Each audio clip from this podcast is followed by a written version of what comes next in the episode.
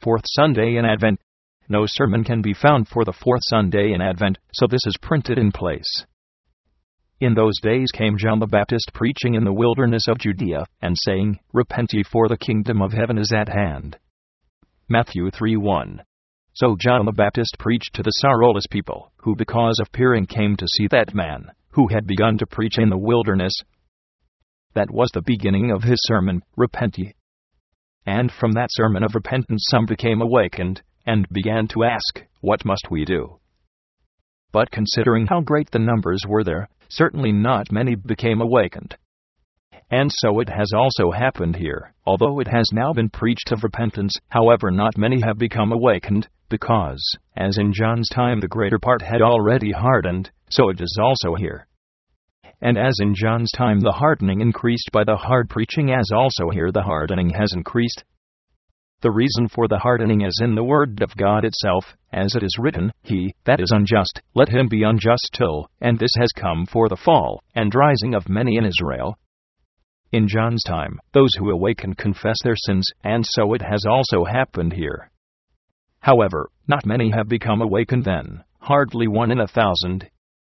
And from that to the sorrowless have taken for themselves substance for sorrowlessness.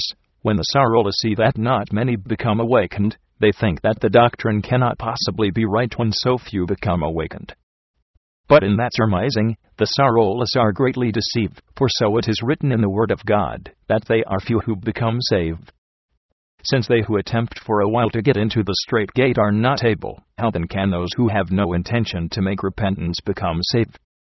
There are many here who have not yet intended to make repentance, for the reason that they keep such a repentance useless which John meant, where each one himself must confess his sins, for some say, it is not necessary to cry out to the world, some do not understand of what a person should begin to make repentance. It can be heard very much from their questions. The soldiers especially asked what they should do. The publicans especially asked what they should do. So it can be heard from the questions of these awakened ones that they did not understand what each according to his station must do when he must begin to make repentance. And so all newly awakened do. They ask of the disciples what should they do. They know, surely, that there are sins, but they do not understand in what way they should begin to make repentance. When do the sorrowless come to ask of their teachers, What must I do to become saved? Yes, they come to the liquor merchant and ask, What does it cost? They come to the peddler and ask, How much does this silk kerchief cost? They come to the whore and ask, Hey, I come near you. Is that a lie? What does your conscience testify? Is it a lie?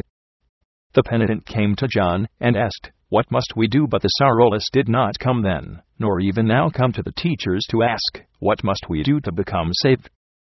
Only then, when death comes, they say, Get the priest, death is coming. And then all the sins are in a pile, all evil deeds unreconciled, all transgressions unforgiven. Death is approaching, and a great fear comes, but not many have knowledge, where they will finally have to live. Only some say, To hell is the only remedy, it will not become better. Such is the life of the sorrowless, and after such a life, one terrible death follows, but you heard in what way the awakened came in the time of John. They came to ask of their teachers, What must we do?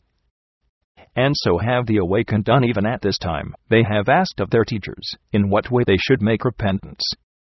The awakened have not dared to rely upon their own wisdom. The awakened have not said, as the sorrowless and grace thieves, Surely we can see for ourselves from the book, nor has John said, as some sorrowless priests say when some awakened one comes to ask something. That pertains to spiritual matters, then the sorrowless pastor says, What foolishness is this? And some sorrowless pastors say, Go away from sighing here, some hypocrites, but John counseled the awakened accordingly, as each one had need, Today we must more broadly speak of repentance in accordance with our holy text, when we have first prayed that great healer, that he would give us the right enlightenment as to how the true repentance and penitence must take place, our Father, etc. The text of the High Mass for Rogation Day, Acts 3:19. Repent ye therefore, and be converted, that your sins may be blotted out. With the guidance of this text, we must at this moment take notice of how true repentance must take place. Since the gracious King has chosen such places from the Scriptures for substance of consideration, which pertain to repentance, then we conclude from that, that the will of the King is that the subjects should make repentance of all those sins which are practiced in the country of Sweden, as drunkenness, adultery, stealing, cursing, finery, and all other evil habits, because it is not pleasant for the King to hear that all the prisons are becoming filled the transgressors of the law no more fit into the prisons, and it becomes a great expense to the king. The king would surely wish that all people would make repentance and penitence, and for that reason the king has chosen such a place from the scriptures which pertains to repentance for the text for the rogation day. Therefore, the question is this how should true repentance take place? If we would follow John's example, how John did with the awakened people, he counseled them to make repentance, and to begin to live differently than before. He told them to cease from those sins which they had committed before. He told the publicans to cease from stealing from the government, and he told the soldiers to cease from robbing and be satisfied with that wage which they received from the government. And to the common people he said, He that hath two coats, let him impart to him that hath none.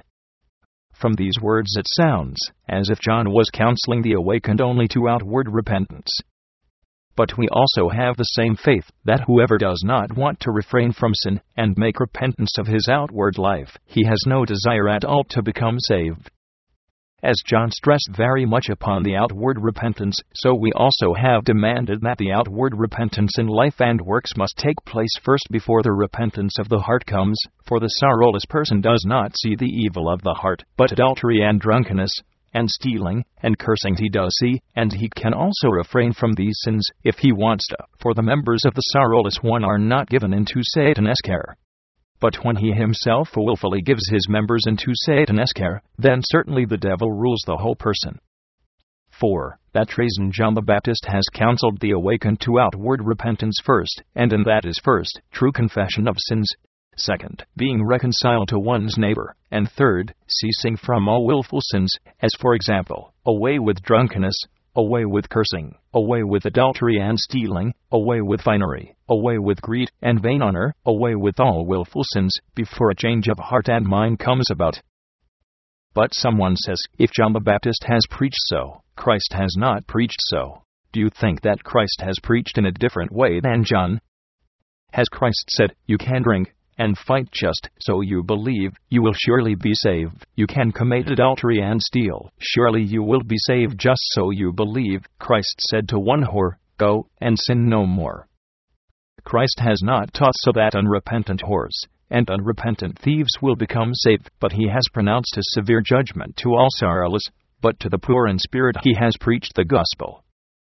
And when John said, Repent ye for the kingdom of heaven is at hand, then it was his intention that no one becomes a Christian with that outward repentance, but with the outward repentance a person must prepare himself to receive the kingdom of heaven. And who does not repent, he has no desire to be saved.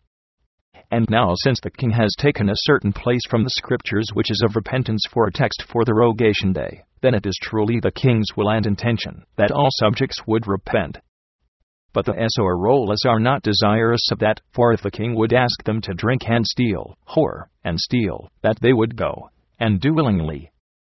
But when the government encourages them to repentance, they do not obey at all, and the greater part postpone that to the last, and when death comes, they say, Wow, it is too late.